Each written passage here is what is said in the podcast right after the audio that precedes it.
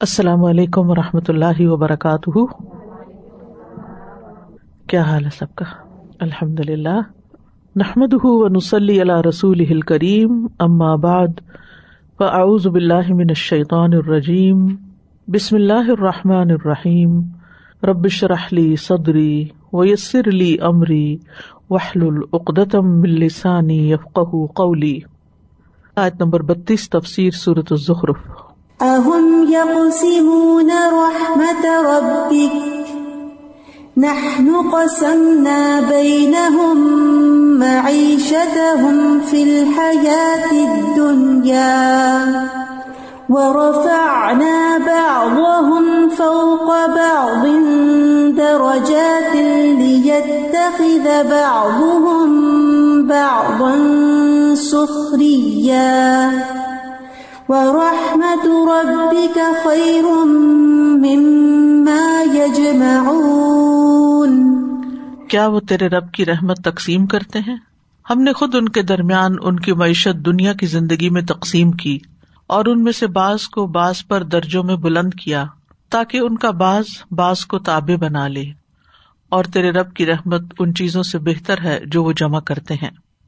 پچھلی آیت میں کفار قریش کے ایک اعتراض کا جواب دیا جا رہا ہے، جس میں انہوں نے کہا تھا وقال نزل هذا القرآن على رجل من القريتين عظیم وہ کہتے ہیں کہ یہ قرآن دونوں شہروں کے بڑے آدمیوں میں سے کسی پر کیوں نہ نازل کیا گیا؟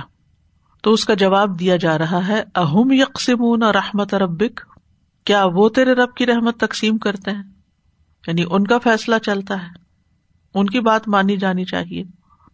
تو یہ ایک طرح سے اللہ سبحان تعالی کی طرف سے ڈانٹ بھی ہے، ان کی جہالت پر، ان کی سوچ پر حیرت بھی ہے کہ وہ یہ بات کیسے کہہ رہے ہیں اور کیوں کہہ رہے ہیں۔ یہ رب کا فیصلہ ہے۔ جس طرح اللہ سبحان تعالیٰ نے لوگوں میں رسک تقسیم کیا ہے، اسی طرح اللہ نے لوگوں میں علم اور دین بھی تقسیم کیا ہے۔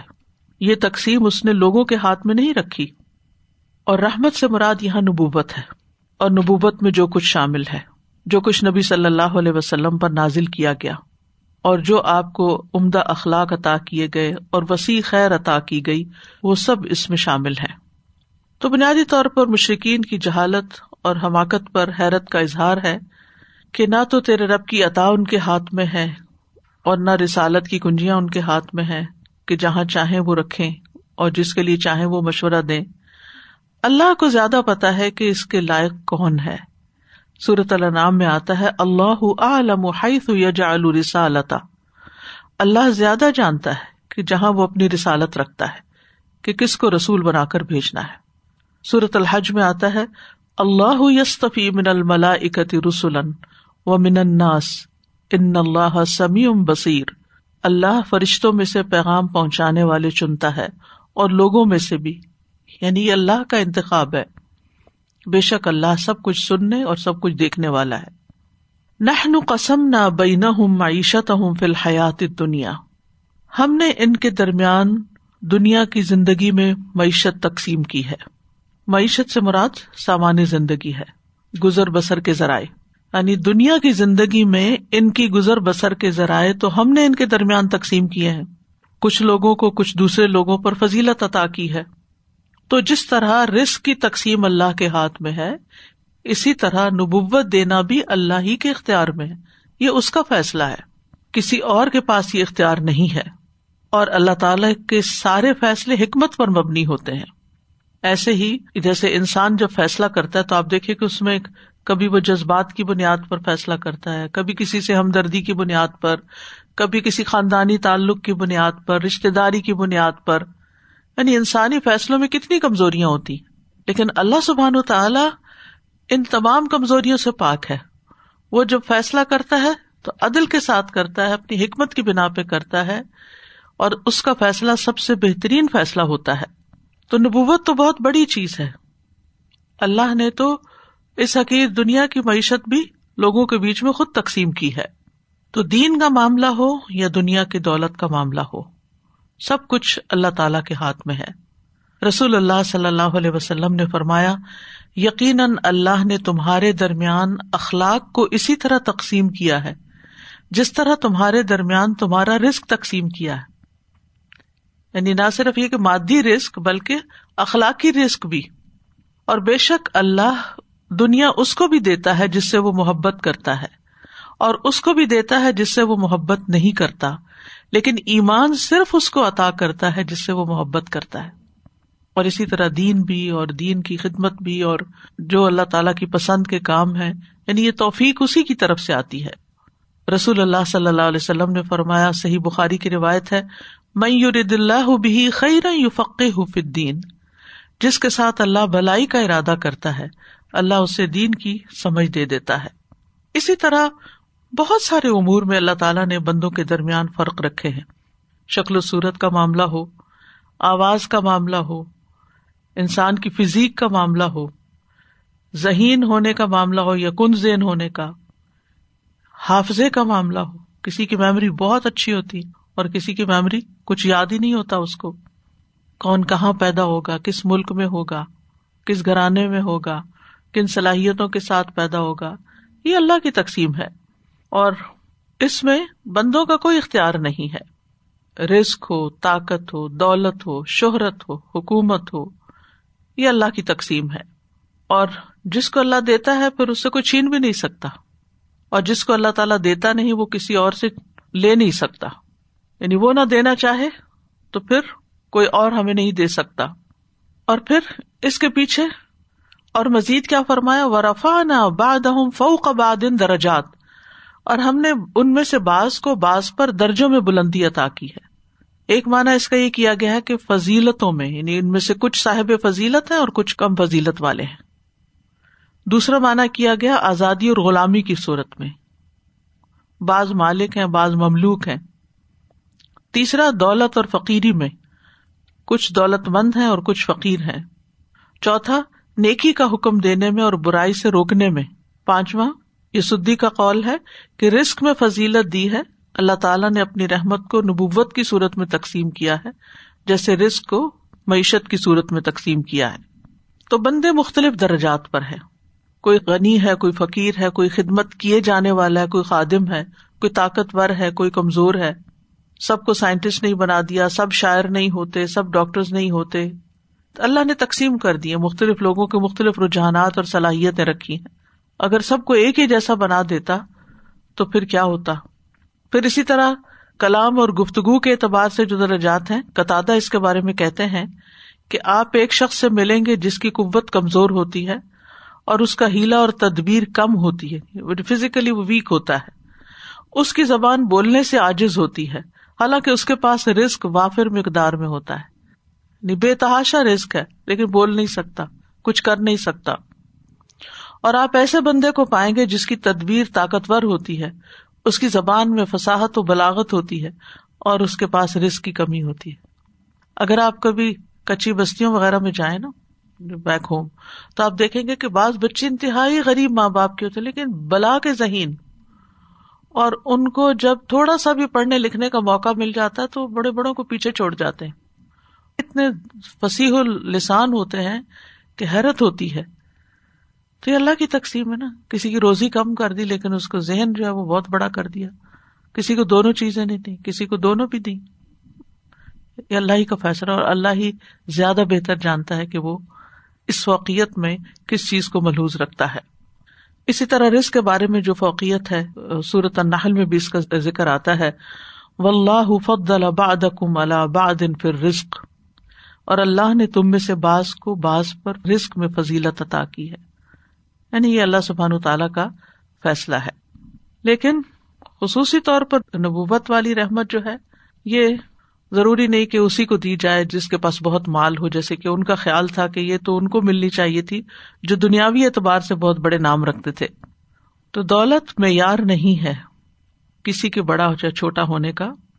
جیسے کہتے نا، علم جو ہے وہ دولت سے بڑھ کر ہے، مال سے بہتر ہے۔ اور دنیاوی رسک میں کبھی بیشی کیوں رکھی اللہ نے؟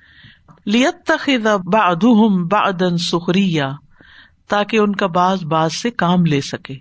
سخرین خدمت گار تابے دار تسخیر سے، ایک دوسرے کو مسخر کرنا، ایک دوسرے سے خدمت لینا، ایک دوسرے کے لیے کام کرنا۔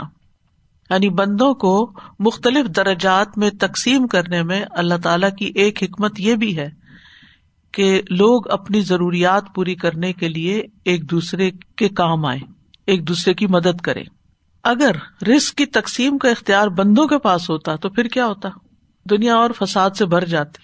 اسی پہ قتل و غارت ہوتی۔ آپ دیکھیں کہ اللہ کے دیے ہوئے میں سے بھی جب تقسیم کرنے لگتے ہیں نا کوئی چیز، جیسے ماں ہی ایک بچوں کے درمیان کھانا ہی تقسیم کر رہی ہوتی۔ تو بعض اوقات بچے اگر ان کو کوئی ڈرنک دے رہے ہیں تو تھوڑا بہت بھی اوپر نیچے ہوتا تو اس پر زیادہ نظر، بھرا ہوا گلاس نظر نہیں آتا۔ اس کا گلاس زیادہ بھرا ہوا، میرا کم بھرا ہوا ہے۔ اس میں بھی ناراض ہونے لگتے ہیں۔ اس کو دو دی ہے مجھے ایک دی ہے۔ تو یہ اللہ نے اپنے پاس رکھا ہے۔ تاکہ انسان رنجیدہ نہ ہو۔ بہن بھائیوں میں کوئی بہت آگے چلا جاتا ہے مال و دولت میں، منصب میں جاہ وجاہت میں، وہ پیچھے رہ جاتا ہے۔ تو جو پیچھے رہتا ہے، عام طور پر احساس کمتری میں مبتلا ہو جاتا ہے۔ یا بڑے سے ناراض رہتا ہے، جو جو آگے اس سے ناراض رہتا ہے۔ تو وہ ناراضگی بھی نہیں ہونی چاہیے۔ اللہ کی تقسیم پہ راضی ہونا چاہیے۔ کہ اللہ نے میری ایسی ہی قسمت بنائی ہے۔ مجھے اسی قابل سمجھا ہے۔ اور اگر اللہ نے اس کو دیا تو اللہ کی دین ہے۔ اللہ کی شان ہے، اللہ کی مرضی۔ اللہ جس کو جو چاہے عطا کرے۔ بازوقت دو جڑواں بچے ایک ساتھ پیدا ہونے والے، ایک ساتھ ماں کے پیٹ میں رہنے والے۔ ایک ساتھ فرشتہ آیا اور ان کی الگ الگ قسمتیں لکھی۔ ایک کہاں پہنچ جاتا ہے اور ایک کہاں رہ جاتا ہے؟ اللہ کی تقسیم ہے۔ یہ ریورس بھی ہو سکتا تھا، لیکن اللہ نے جو چاہا کیا۔ تو اگرچہ جواب ان کو دیا جا رہا ہے، لیکن ہم سب کے لیے بھی اس میں بہت بڑا سبق ہے۔ اور سبق میں اہم ترین سبق آیت کے آخری حصے میں وہ رحمت ربی کا خیر مما یجماؤن تیرے رب کی رحمت بہتر ہے اس سب سے جو وہ جمع کر رہے ہیں۔ یعنی نبوت دولت سے بہتر ہے، اس شہرت سے بہتر ہے۔ اسی طرح رحمت جنت کے معنوں میں بھی آتا ہے۔ جنت دنیا سے بہتر ہے۔ اور اسی طرح فرائض کی تکمیل نوافل کی کثرت سے بہتر ہے۔ یعنی انسان اپنے فرائض پہلے پورے کرے، پھر نفلی صدقات کی طرف جائے یا نفلی نمازوں کی طرف۔ بعض لوگ فرض نماز نہیں پڑھتے، لیکن مختلف مواقع پر نفل ساری ساری رات پڑھ لیتے ہیں۔ ایک مانا یہ بھی کیا گیا کہ اللہ ان پر جو مہربانی فرماتا ہے، وہ ان اعمال سے بہتر ہے جن پر وہ بدلا دیتا ہے۔ یعنی اللہ کا فضل جو ہوتا ہے، جو ہمارے عمل کے بغیر ہمیں ملتا ہے، وہ بہتر ہے وہ رحمت رب کا خیرن مما یجمونی جو ہم کوشش کمائی کرتے رہتے ہیں، ہم تو پورے ہی نہیں پڑھتے۔ ہماری کوشش کس کام کی؟ کتنی؟ ہم تو ساری زندگی بھی سجدے میں پڑے رہے نا، تو ایک نعمت کا شکر ادا نہیں کر سکتے۔ لیکن جو کچھ اللہ تعالیٰ اپنے فضل سے ہمیں دے دیتا ہے، ہماری نیکیوں کے بدلے میں نہیں، بلکہ بطور فضل وہ کہیں بہتر ہوتا ہے۔ اور اس پہ شکر ادا کرنا چاہیے۔ اسی طرح اللہ سبحان تعالیٰ نے نبی صلی اللہ علیہ وسلم کو دنیا میں رحمت بنا کر بھیجا۔ وما ارسلنا کا اللہ رحمت اللہ عالمین و رحمت ربی کا خیر یعنی آپ کا آنا بطور رحمت، یہ زیادہ بہتر ہے اس مال و دولت سے، ان عہدوں سے جو لوگ جمع کریں جن کے پیچھے وہ بھاگ رہے ہیں۔ اسی طرح قرآن مجید کا ملنا سب چیزوں سے زیادہ بہتر ہے۔ کل بفد اللہ و برحمتی ہی فبید علی کا فلیف رحو ہوا خیر مما یجماؤن کہہ دیجیے یہ اللہ کے فضل اور اس کی رحمت ہی سے ہے۔ سو اسی کے ساتھ پھر لازم ہے کہ وہ خوش رہیں۔ یہ اس سے بہتر ہے جو وہ جمع کر رہے ہیں۔ اسی طرح یاہیا بن معاذ کہتے ہیں، مجھے تین قسم کے لوگوں پر حیرت ہوتی ہے۔ ایک وہ شخص جو اپنے جیسی مخلوق کے سامنے اپنے عمل کے ساتھ دکھلاوا کرتا ہے اور اللہ کی رضا حاصل کرنے کے لیے عمل کرنے کو ترک کر دیتا ہے۔ اللہ کے لیے کام نہیں کرتا، بندوں کے لیے کرتا ہے۔ ایک وہ جو اپنے مال میں بخل کرتا ہے اور اس کا رب اس سے قرض مانگتا ہے تو اللہ کو کچھ قرض نہیں دیتا۔ تیسرا وہ شخص جو لوگوں کی صحبت اور ان کی محبت میں دلچسپی لیتا ہے۔ حالانکہ اللہ اس کو اپنی مجلس اور اپنی محبت کی طرف دعوت دیتا ہے۔ تو اللہ کی طرف جانا، اللہ کی محبت کا مل جانا، اللہ کی رضا کا مل جانا، اللہ سبحان تعالی کے ساتھ تنہائی میں خوش خوش رہنا، کیونکہ سب سے زیادہ اللہ کی طرف توجہ تنہائی میں ہی ہو سکتی۔ جتنا زیادہ ہم سوشلائزنگ کر رہے ہوتے ہیں نا، اتنا ہی ہم اللہ کو بھولے بھی ہوتے ہیں۔ اس وقت ہم لوگوں پہ ڈپینڈنٹ ہوتے ہیں، ان کی باتیں انجوائے کر رہے ہوتے ہیں، ان سے انس پا رہے ہوتے ہیں، ان سے خوشی حاصل کر رہے ہوتے ہیں۔ تو اللہ تعالیٰ کو کم ہی یاد کرتے ہیں۔ لیکن جب سب چلے جاتے ہیں، جب رات کی تنہائی ہوتی ہے، جب انسان نماز میں ہوتا ہے، جب کسی سے بات چیت نہیں کرتا، تو اس وقت انسان اللہ تعالیٰ سے مخاطب ہوتا وہاں اپنے دل کا جائزہ لینا چاہیے۔ وہاں پتا چل جائے گا کہ ہمارا اللہ تعالی سے کتنا تعلق، ہمارا کنیکشن کتنا ہے۔ اگر یہ کنیکشن ڈیولپ ہو جائے، چاہے چھوٹے پیمانے پر ہی ہو، اللہ سبحان تعالیٰ سے محبت ہو جائے، اللہ تعالیٰ سے دوستی ہو جائے، اللہ تعالیٰ سے تعلق ہو جائے، تو پھر نہ تنہائی ستاتی ہے۔ اور نہ ہی انسان کو کوئی غم غم لگتا ہے، کوئی پریشانی پریشانی نہیں لگتی۔ یہ ساری آفتے اس وقت حملہ آور ہوتی ہیں جب ہمارا اللہ تعالی سے کنیکشن ویک ہوتا ہے۔ اب دیکھیں، ہر انسان کیا چاہتا ہے کہ اس کو اپنے محبوب کے ساتھ تنہائی ملے اور لوگ جائیں تاکہ وہ اس کے ساتھ بیٹھ کے ان سے حاصل کرے، جس سے وہ محبت کرتا ہے۔ چاہے وہ کوئی بھی ہو، وہ شوہر ہو، بچے ہوں، دوست ہوں، یا جس چیز سے، آج کل تو خیر ہر چیز کو ریپلیس کر دیا گیا ایک چیز سے، اور وہ ہے موبائل جو پاس بیٹھے، ان کی قدر نہیں کہ اچھا اٹھے جائیں تاکہ ہم اپنا کام کریں۔ اور پھر لے کے بیٹھ جاتے ہیں، کبھی کچھ دیکھ رہے ہیں، کبھی ہر جگہ کا یہی عالم ہو گیا۔ ہر جگہ یہی کچھ نظر آ رہا ہے کہ کٹھے بیٹھے بھی ہوں گے تو ہر کوئی بس بغیر ارادی طور پر جیب میں ہاتھ ڈالیں گے اور وہ موبائل نکل آئے گا۔ بچے سامنے بیٹھے ہیں، لوگ بیٹھے آخر اب تو دعوت پارٹی کم ہوتی ہے، لیکن عموماً لوگوں کو بلا کے بھی اور لوگوں کو کٹھا کر کے بھی تھوڑی سی باتیں کریں گے، کھانا پینا کھائیں گے، پر ہر کوئی اپنا موبائل لے کے بیٹھ جائے۔ محبت کی بات ہے نا یعنی کس چیز کے ساتھ آپ اڈکٹیڈ ہے تو پھر ایسے میں انسان پلٹ پلٹ کے اسی چیز کی طرف اس کے لیے تنہائی چاہیے ہوتی ہے اس کو۔ کسی کو اپنے کام سے دلچسپی ہے، تو اس کو یہ ہوتا ہے کہ مجھے وقت ملے تو میں جلدی سے اپنا کام کروں۔ تو جس کی اللہ سے دوستی ہو جائے، اللہ سبحان و تعالیٰ سے تعلق ہو جائے، تو پھر اس کے لیے تنہائی ایک غنیمت ہوتی ہے، ایک نعمت ہوتی ہے۔ باعث سکون ہوتی ہے۔ آپ دیکھیں کہ جو لوگ ڈیپ ورک کرتے ہیں نا، وہ ہمیشہ لوگوں سے دور جانا چاہتے ہیں۔ اور اس میں بڑی مزے مزے کی اسٹوریاں ہیں کہ ایک شخص نے ایک کتاب لکھنی تھی یا پڑھنی تھی، اب مجھے صحیح سے یاد نہیں۔ اچھا ویل آف شخص تھا۔ اس نے جاپان کی بزنس کلاس کی ٹکٹ خریدی۔ شاید بیس گھنٹے کی فلائٹ جانے کی تھی اور بیس واپسی کی۔ صرف گیا اور آیا۔ اور اس سارے وقت میں وہ اپنا بیٹھ کے کام کرتا رہا۔ کہ اس وقت اس کو زیادہ انسپریشن ہوتی ہے، جب وہ فلائٹ میں ہوتا ہے۔ کہ کوئی اور نہیں ہوتا یعنی جس سے کوئی جان پہچان، اور نہ کہیں جانا ہوتا ہے نہ کسی نے آنا ہوتا ہے، نہ اٹھ کے چائے لینے جانا، نہ نہ کسی سے ملنا، نہ کوئی فون کنیکشن نہ کچھ۔ اسی طرح بعض لوگ کس دور دراز کے جو آئی لینڈ ہوتے ہیں، وہاں کچھ ہوٹل وغیرہ بک کر لیتے ہیں۔ کوئی لوگ کہیں چلے جاتے ہیں، اور پہلے زمانے میں، اور اب بھی لوگ غاروں میں جاتے ہیں، لوگ پہاڑوں پہ جاتے ہیں، لوگ سمندر کے کنارے چلے جاتے ہیں یعنی تنہائی چاہتے ہیں اپنے کام کے لیے۔ تو کہنے کا مطلب یہ ہے کہ ہوا خیر مما یجماؤن جو بھی کوئی کسی چیز کے پیچھے ہے، جس چیز کی محبت میں ہے، اللہ کی محبت، قرآن کی محبت، دین کی محبت، نبی صلی اللہ علیہ وسلم کی محبت، ان سب چیزوں سے بہتر ہے۔ جو لوگ سمیٹ رہے ہیں اور لوگ جن چیزوں کی خواہش رکھتے ہیں اور جن چیزوں پر وہ فخر کرتے ہیں یا جن چیزوں سے امپریسڈ ہیں یا جن چیزوں کی عظمت کا دل میں احساس ہے۔ کوئی بھی چیز جو دل میں گھر کرنے لگے نا تو فوراً انسان سوچے، اس سے بہتر کیا ہے؟ وہ خیر مما یجماؤن تو بہرحال، تفسیر ابن قیم سے ایک کوٹیشن تھی جو میں نے آپ کو بتائی یا ابن معاذ کی۔ اور مطلب ان کا یہ ہے کہ اللہ کی محبت کو چھوڑ کے لوگوں کی محبت میں زیادہ دلچسپی لینا کوئی ہیلدی علامت نہیں ہے۔ لوگوں سے بھی محبت ہونی چاہیے، لیکن ان سے بڑھ کر ولدین امن اشد حب اللہ یہ ایک گول رکھنا چاہیے اپنی زندگی میں اور اس کو اچیو کرنے کی کوشش کرنی چاہیے۔ زیادہ ہم تو بس کوشش کر سکتے ہیں تو سبحان اللہ، وہ دعا ایک اتنی بیوٹیفل جو آپ نے بھی ایکسپلین کیا اس کے حوالے سے کہ اللہ اسلو کا حب کا احب الاشیاء الیہ وجعل خوفك اخوف الاشیاء الیہ وجع وقت عني حاجات الدنيا بالشوق الى لقائك. واذا اقررت اعین اهل الدنيا من دنياهم فاقر عيني من عبادتك. فاذا اقررت اعین اهل الدنيا من دنياهم فاقر عيني من عبادت لكل وجهة هو موليها.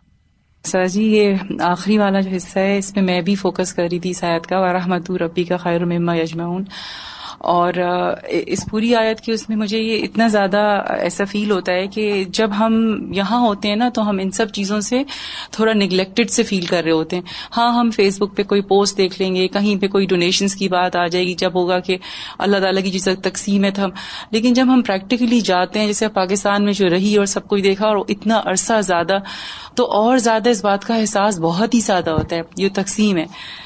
اس لیے کہ میں ہمارے گھر پہ بچہ جو کام کرنے والا جو کچن میں ہیلپر ہے، وہ پندرہ سال کا ہے۔ بھائی کا بیٹا بھی پندرہ سال کا ہے۔ اب وہ بیٹھا ہوا اس بیٹھا ہوا یہ لا دو تو وہ کر دو، یہ کر دو، وہ وہیں پہ کام بھی کر رہا ہوتا ہے اس کو۔ اور وہ جس طرح کام کر دیکھ دیکھ کے نا جیسے دل دکھ رہا ہوتا ہے۔ تو میں اپنے بھائی کے بیٹے کو ایگزیکٹلی یہی سمجھا رہی تھی۔ میں نے کہا، دیکھو، یہ اس کا اس وقت جو اس کنڈیشن میں ہے کیا اس میں اس کا اپنا کوئی کنٹرول ہے۔ اس کی ماں جو ہے وہ ستیلیاں ماں کی ڈیتھ ہوئی ہوئی ہے۔ تو میں اس کو صرف اس کو ایک ریالٹی کا احساس دلانے کے لیے کہ تم جس کنڈیشن میں بیٹھے ہوئے تمہارے کنٹرول میں ہے؟ تو میں نے کہا بیٹا، آپ جو جہاں پہ اس کو یہ کہہ رہے ہو یا ایسے کہہ رہے ہو دس از آل بیکاز اللہ نے اس کو وہاں رکھا ہے اور اللہ نے آپ کو یہاں رکھا ہے. کیا آپ کے اندر کیا ایسی کوئی چیز ہے یا آپ بہت بیوٹیفل ہو یا آپ کے اندر ایسی کوئی کیا خاص بات ہے کیا؟ اس کو دیکھو، وہ آپ ہی کی ایج کا ہے but he is doing the things آپ کو میں بولوں کہ ہم سب کے لیے چائے بنا کے لے آؤ، کر سکو گے یہ سارے کام؟ تو اس بات کا احساس بچوں کو دلانا بہت ضروری ہے کہ یہ سب چیزیں جو اور رحمت، پھر یہی والی بات مجھے آتی ہے کہ یہ جو چیزیں ہیں، سب اللہ تعالیٰ نے آپ کو جو دیا ہے because Allah wants it this way it's not because he is not good اور یو آر گڈ تو یہ اللہ کی رحمت ہے واقعی جو اللہ نے ہمیں کوئی بھی چیز دی ہے، ہمیں اس کا احساس اپنے زیادہ مجھے لگتا ہے اور مجھے لگتا ہے ہاں، الحمد للہ یہاں پہ بچوں کو اس بات کا پھر بھی ہے۔ پاکستان میں بچے بالکل اس بات سے وہ ہیں کہ جیسے یہ وہ اون کرتے ہیں۔ بہت ہی ڈینجرس چیز ہے جزاک اللہ خیر۔ استاذہ جی یہ جو آیت میں اللہ سبحانہ تعالیٰ فرمانے نا کہ وہ تقسیم بھی میرے ہاتھ میں ہے تو مجھے یہ بھی کنیکشن لگ رہا تھا اس ڈانٹ کا کہ مال کی بیس پہ وہ لوگ کہہ رہے تھے نا کہ وہ بڑے لوگ ہیں ان کے پاس آنا چاہیے تھا یہ۔ تو پھر اللہ سبحانہ تعالیٰ فرمانے کہ ان کو بھی تو بڑا اگر مال کی وجہ سے سمجھتے تو میں نے ان کو بھی بڑا بنایا اور پھر یہ بھی میرا ہی ہے وہ تقسیم۔ الحمد للہ اور دوسرے استاذہ جی یہ جو ابھی آپ نے فرمایا نا کہ جیسے اللہ سبحانہ تعالیٰ نے بتایا کہ بعض بعض کی خدمت گزارو تو میرے ذہن میں وہ ایک بہت پرانی کہاوت اردو میں ہم بولتے میں بھی رانی، تو بھی رانی، کون بھرے گا پانی؟ تو پھر اللہ سبحانہ تعالیٰ نے اس لیے بھی سب کو اس میں رکھا ہے۔ بالکل، اگر یہ درجہ بندی نہ ہوتی تو معیشت کے اسباب معطل ہو جاتے سارے۔ یعنی دنیا کا کام نہ چلتا۔ ہر شخص دنیا پہ بسنے والا ملین ہو جائے، تو پھر کون کس کے لیے کام کرے؟ تو آپ دیکھیں، کچھ لوگوں کے پاس کیپیٹل ہوتا ہے، کچھ لوگوں کے پاس کچھ لیبر ہوتے ہیں۔ یہ دونوں چیزیں ملتی ہیں تو کام آگے بڑھتے ہیں۔ اسی طرح یہ جو دنیا میں ایک اشتراکیت کا جو کانسیپٹ دیا گیا اس کی بھی نفی ہوتی ہے شاید سے کہ اللہ تعالیٰ نے اس طرح کی مساوات نہیں رکھی کہ سب کو ایک کر دیا جائے ہو بھی نہیں سکتا۔ ہم بہت کثرت سے یہ مثالیں عام طور پر بھی دیکھتے ہیں کہ بالکل سیم ایون بزنس میں سیم بزنس ہے سیم محنت کر رہے ہیں لوگ ساتھ ساتھ ہیں۔ اور ایک کے سامنے اتنا رش ہے کہ پارکنگ نہیں ہے اور دوسرا بےچارا مکھیا مار رہا ہے۔ اور اسی طرح سیم یونیورسٹی سے نکلے ہوئے سیم لائک بیچ کے سیم لیکن ایک کہاں سے کہاں پہنچ جاتا ہے اور دوسرا کچھ عرصے بعد ملتا ہے تو وہیں کا وہیں رہتا ہے۔ تو لائک علم ہو یا مال ہو یا دولت ہو یا ذہن ہو استاد جی یہ چیزیں سن کے پڑھ کے نا کچھ اور اپنے اوپر یس اور زیادہ اللہ کی رحمت کو محسوس کرتے ہیں۔ جی بس ایک بات یہ ذہن میں آ رہی تھی ابھی جب آپ نے فرمایا نا کہ قرآن کے لیے اللہ سمادہ نے خود فرمایا کہ سب چیز سے بہتر ہے۔ لیکن جہاں کہیں ہم فیس وغیرہ دینے کی بات ہوتی تو ہمارے دل پہ کچھ ہاتھ پڑ جاتا ہے کہ ہم علم کی خاطر خرچ کرنے کے لیے ہم اتنا زیادہ تھوڑے سے اسٹنجی ہو جاتے ہیں۔ تو میں یہی سوچ رہی تھی میں نے کہا کہ اللہ سمان تعالیٰ تھوڑا مانے کہ ہر چیز سے بہتر ہے اور ہم اس پہ چند بالکل۔ مال تھوڑا سا خرچ نہ ہمیں مال ہو یا وقت ہو یا محنت دنیا کی پڑھائی کے لیے کیسی کیسی محنت کرتے ہیں۔ اس آیت کے ریفرنس میں یہ بھی کہ اگر اللہ نے ہمیں کسی اچھی پوزیشن میں رکھا ہے اور کچھ لوگوں کو وہ فیسلٹیز یا وہ سہولتیں نہیں ملی یا ان کو ہمارا خدمت گار بنا دیا ہے۔ تو جیسے اس دور میں بھی اور آج بھی خادم کا تصور ہے۔ تو ہمارے دین نے خادموں کے ساتھ اچھا سلوک کرنے کی تلقین کی ہے۔ آخری الفاظ جو تھے آپ کی دنیا سے جاتے ہوئے، نماز کی پابندی کرنا اور اپنے غلاموں باندیوں کے ساتھ اللہ کا تقوی اختیار کرنا۔ اسی طرح ان پہ خرچ کرنے کا اجر بتایا گیا۔ حدیث میں آتا ہے، آدمی اپنی ذات پر، اپنی بیوی پر، اپنے بچوں پر اور اپنے خادموں پر جو خرچ کرتا ہے، وہ صدقہ ہوتا ہے۔ یعنی اس کا بھی ثواب ہے۔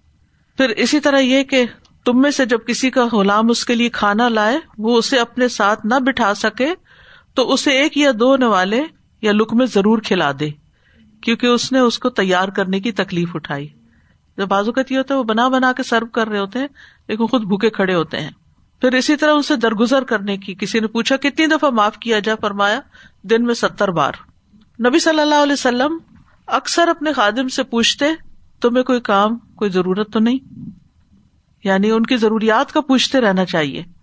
پھر ان کے کاموں میں ایب نہیں نکالنا چاہیے۔ حضرت انس کیا کہتے ہیں؟ میں نے دس سال آپ کی خدمت کی، لیکن آپ نے کبھی کسی چیز کے بارے میں مجھ پہ ایب نہیں لگایا۔ اگر کوئی کام لیٹ ہو جاتا یا میں نہ کرتا تو اس پر بھی مجھے کچھ نہیں کہتے تھے۔ انہیں ملامت نہیں کرتے تھے۔ اور اگر گھر کا کوئی شخص مجھ میں ملامت کرتا تو آپ فرماتے سے چھوڑ دو۔ اگر تقدیر میں لکھا ہوتا تو ضرور ہو جاتا یعنی اس کو بچا لیتے تھے۔